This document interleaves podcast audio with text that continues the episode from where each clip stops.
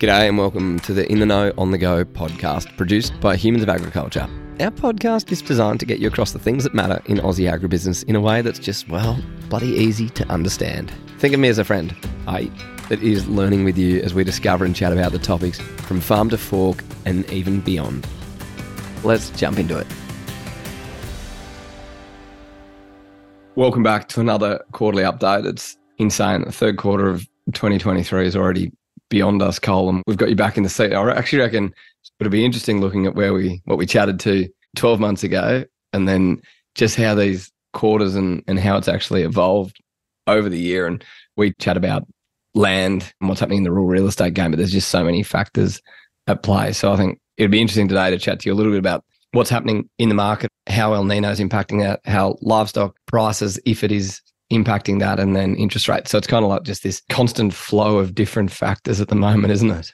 Yeah, well, the land market is a result of lots of issues and sentiment. Olian was certainly starting to see that certainly change from where we were in October in 2022. So, yeah, a number of issues, a number of markets have changed significantly. You know, interest rates, livestock prices, probably predominantly. The Bureau's forecast of imminent doom is also uh, having an impact. And so the land market is not immune to those factors because it's largely driven by sentiment.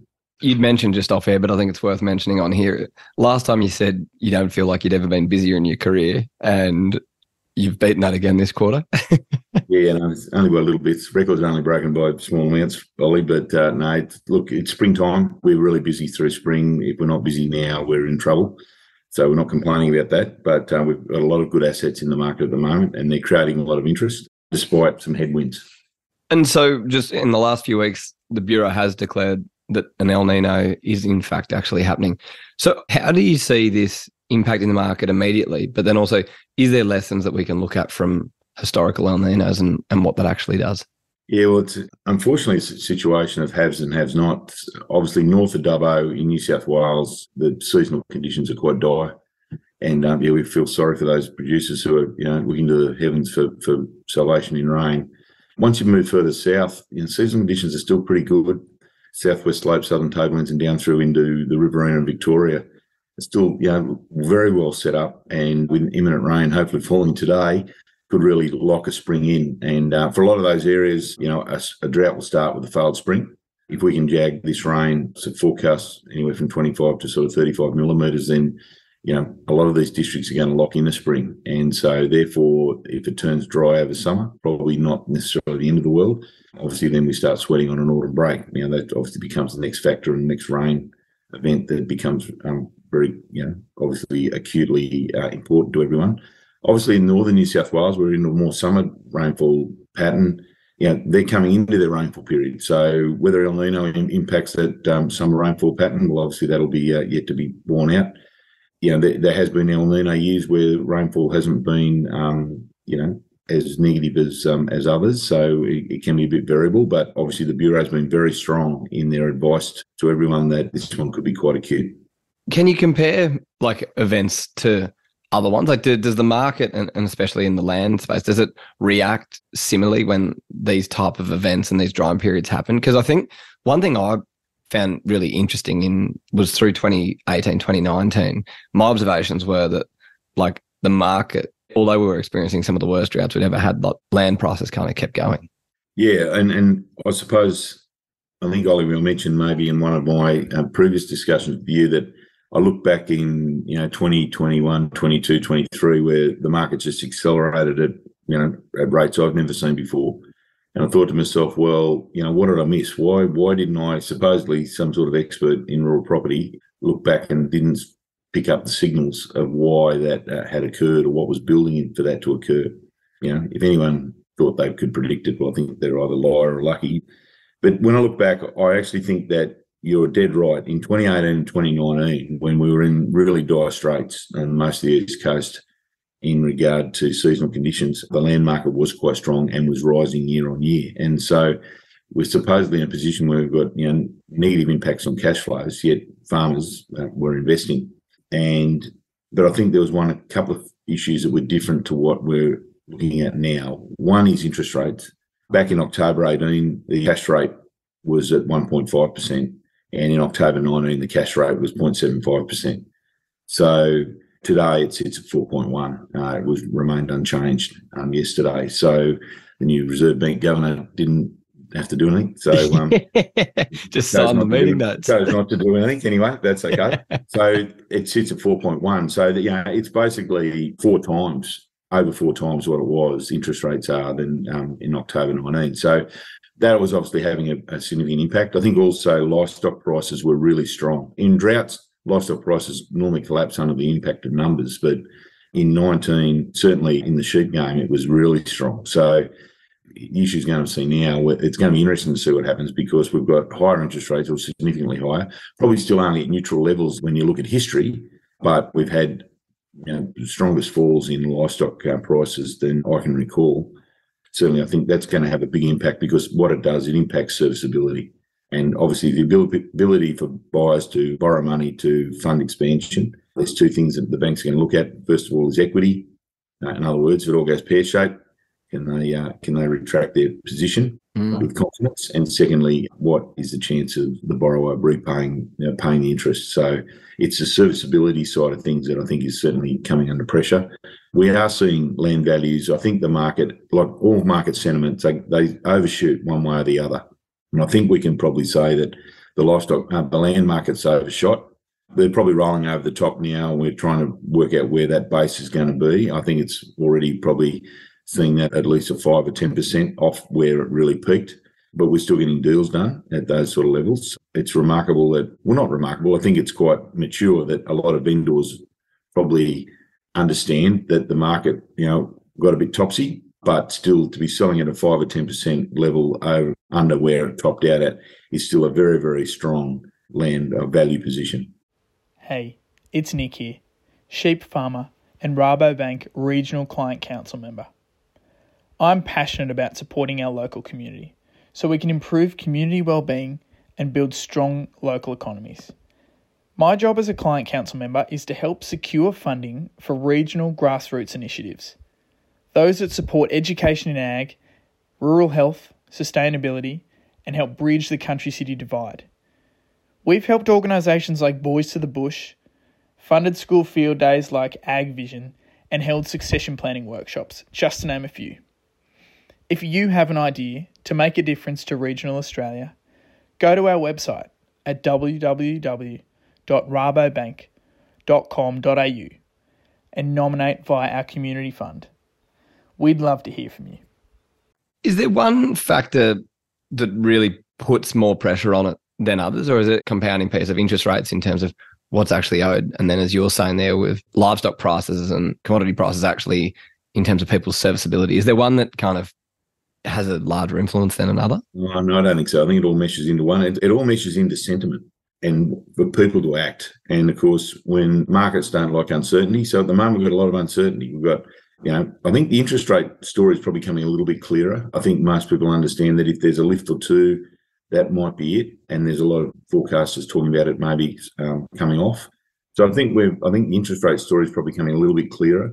Obviously, the seasonal conditions are ever evolving, and you know you're one good fall away from breaking a dry period, so that can happen. So you know that's obviously that's always there, but we've had a significant wet period, and averages tell you that we'll um, probably roll into a bit of a dry period. Now, whether that's a drought or a drier period, that's obviously yet to be yet to come to fruition, especially in southern southeastern Australia. It's um, still uh, could roll on quite nicely. But the livestock pricing piece is really uncertain. You know, I know that you know we've been selling lambs in the north of six fifty, seven dollars a kilo dressed, and now we're down sub five. And um, particularly mutton, where you know I've just locked in my old mutton indigo, and it's going to go at a dollar twenty to a dollar forty. So uh, that's dress weight. So that changes the dynamics and the profitability of your business quite significantly. And so you can fully understand that the people are probably taking a breath and thinking, well, what's my next move? It's interesting though, Oli, that what I'm finding is that the inquiry levels for property is still reasonably strong, and I'm actually finding that the, that the quality of the inquiry is probably significantly better. In other words, the parties who are still in the market looking um, understand these factors and are still willing to participate. Do you think like part of that is and it seems so cliche to say that like there's not more ag land getting created, but like people understand kind of what happened and the competitiveness that was in the market. And so actually going, well, if there's the opportunity to go or look to expand, it's still going to be the priority looking at a long term kind of multi decade generational view. Well, that's, I scratch my head at times when people, you know, you've got to be able to service your debt. So again, don't get me wrong. And they're acute issues and uh, acute issues such as season, price, interest rates, you know, don't get me wrong. Then I'm not underplaying their importance. But for the same reason that if you did your budgets in the top 90 in the 90th decile for commodity prices and interest rates at the 10th decile, and you thought, well, that's going to carry on forever, then, you know, it's probably a bit of a foolhardy way to look at it. I think that the more astute investors and buyers who looking for expansion opportunities are obviously looking at long-term commodity prices, long-term interest rates, and where they can withstand, and obviously their the resilience of their business to be able to withstand seasonal pressure. Yeah. So one of the other areas of the market which has started to get a little bit of conversation happening about it, which I know we've chatted, and is the international and I guess yeah the the the larger corporate investors. It was earlier this week that a couple of different reports were saying that the total number of hectares that is owned by international businesses and people has actually decreased and, and is the lowest in seven years as of June 2022. So has that continued that kind of pullback in terms of hectares and how much of a factor is it? Well, I think you've got to really look into the numbers and understand what they're saying. It's the total hectares has gone down. I certainly don't think it'll be total value. And that's obviously because there's been some large pastoral holdings change hands, which has re- impacted those numbers. Well, look, we're still seeing really strong inquiry from foreign capital, and that foreign capital is generally managed by local, you know, Australians who are deploying that into Australian ag, and they're still strongly looking at opportunities, uh, particularly in the development space. You know, they're looking for creating value for their investors. So, you know, buying whether it's a change of use of land, uh, development of cropping, uh, you know, grazing to cropping, you know, irrigate dry land to irrigated irrigated you know, row crop into permanent plantings. Those step up in values uh, are the opportunities that generally a lot of these uh, guys are looking at. Especially, you know, you, you, look at dairy, for example. You know, really strong profitability results coming out of the dairy sector, and there's certainly a lot of uh, foreign investment and interest in that area as well. And so you just mentioned dairy. Is that probably the main type of enterprise, or is there other land types as well that are starting to? Oh, no, no, look, just dairy is one of those areas. Oli, it's obviously a very mature industry. It has a different cash flow profile to a lot of other businesses, so, which is obviously important. You look at chickens and poultry; that's obviously been a hotspot in recent times as well. Some significant um, investments in those areas and transactions occurring. And then if you look at the broad acre, like the broader acre, broad hectare, I should say, row cropping has always been a popular space for foreign capital. And so, you know, the, the whole story of you know, food security, it's not going away anytime soon. I think the other thing that we've mentioned previously is that also some of these parties who have only had a mandate for for row crops or without have now got a mandate for including livestock, and a lot of that to come through the fact that you know they see livestock as an important part of maybe the carbon story in regard to resting land and permanent pastures and things like that with regard to rotations. And although, you know, we've obviously got the methane issue that livestock need to uh, have got to overcome in regard to their carbon footprint, it seems that investors are, seeing livestock as an important part of the, uh, the mix now, which is interesting because certainly that wasn't the case two years ago. Yeah, no, it's interesting. I remember you saying that a few months ago. The other one, which we just haven't touched on, we can touch on quickly Western Australia. Uh, it's an easy part of Australia to, better be careful what we say, to forget about. Anything of note happening over there? It's funny. It's like they lag a little bit behind our trends, I find. And although, you know, it is quite an independent market in a way, but it does sort of, you know, Australia's still one country and the trends roll across the country, uh, albeit in different sectors and different influences. But certainly their climatic position can be quite different to the East Coast. And that obviously means it can get out of cycle a bit. Mm-hmm. But certainly the, you know, the market over there is really strong. There's certainly a strong appetite for assets. And it's still, I think, relatively good value compared to the East Coast. And so, one other question, and I'm not sure. I know you've been flat out on the road, but we've had the chance to chat with a, f- a few different people from the team. We've had, we've spoken with Jess, obviously Queensland, Josh in WA, Nick Turnbull, who's a character, and then Liv, running things up in the north and do we did a podcast with Liv, but then a few other write ups. Anything that you've learned or noticed about these staff members? oh no, nothing really surprised me, and particularly what didn't surprise me is their passion for agriculture. They're all quality people. We're so lucky to have these guys in our business. They bring a lot of laughter, probably most important degree, but they're hardworking, they're knowledgeable, and they're so keen to improve. And they really love ag. They're just the type of people that we wanted in our business, and uh, we're better for having them. Yeah, no, totally. I reckon there's a bit of a, a, formula and a special ingredient there, and they all seem like, yeah, just an, an absolute great bunch of people, and it seems to be the consistent thing that we're seeing. So it's been a whole lot of fun chatting with them. Yeah, no, and um, and I, I, really enjoyed reading and, and hearing their stories, and you know, and I think it's interesting that the, you don't have to be lifelong to be in agriculture, and you're an example of that. You know, or love agriculture. You know, people can grow up in metropolitan areas, but the issue is that once it gets in your blood, it's hard to get out, and so that might happen a bit later in life for some, or it might happen at birth for others. So, but that doesn't mean that it's any less. And so, like I said, once it gets in your blood, it's hard to remove. No, you're dead right there. No, thank you, Col. I know like we we love getting the feedback and, and people find these little quarterly updates that we're doing really useful. So thank you for joining us again and enjoy your time on the road. Stay safe out there and hopefully you've got the windscreen wipers on today. Yeah, that's the plan, Oli. Good on you. Thank you. Well, that's it for another episode from us here at Humans of Agriculture. We hope you're enjoying these podcasts and well if you're not, let us know. Hit us up at hello at humansofagriculture.com Get in touch with any guest recommendations, topics, or things you'd like us to talk and get curious about.